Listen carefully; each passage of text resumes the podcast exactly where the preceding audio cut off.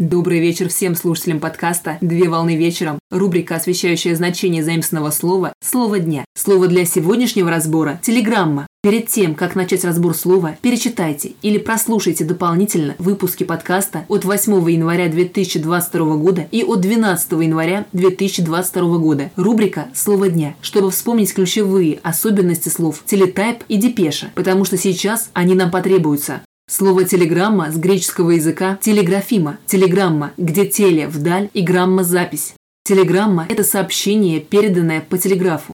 Телеграмма представляет собой сообщение, посланное по телеграфу одному из первых видов связи, использующих электрическую передачу информации. Первые электрические телеграфы появились в Европе в конце 18-го, начале 19 века. Телеграммы, как правило, передаются по проводам или по радио с помощью телеграфа. Первый электромагнитный телеграф с оригинальным кодом разработал российский ученый Павел Львович Шиллинг. Годы жизни с 1786 по 1837 год. Публичная демонстрация прибора состоялась 21 октября в 1832 году. 24 мая в 1844 году первую телеграмму отправил американский изобретатель телеграфа Сэмюэл Финли Брис Морзе. Годы жизни с 1791 по 1872 год в Соединенных Штатах Америки из Балтимора в Вашингтон. Ранние телеграфные аппараты распечатывали принятый текст на бумажной ленте с клейкой оборотной стороной, которая затем наклеивалась на лист бумаги для удобства чтения. К середине 1980-х годов появились телетайпы, в которых текст телеграммы распечатывался непосредственно на бумаге.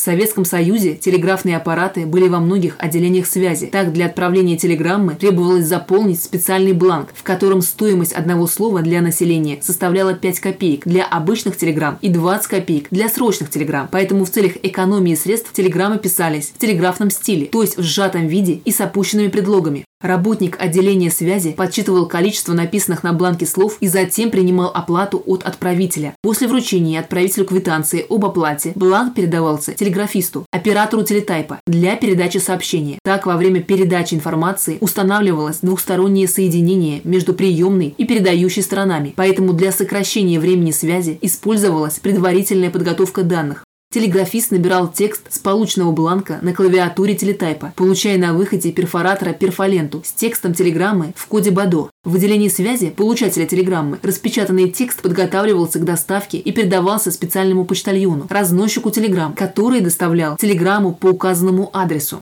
На сегодня все. Доброго завершения дня. Совмещай приятное с полезным. Данный материал подготовлен на основании информации из открытых источников сети интернет с использованием интернет-словаря иностранных слов.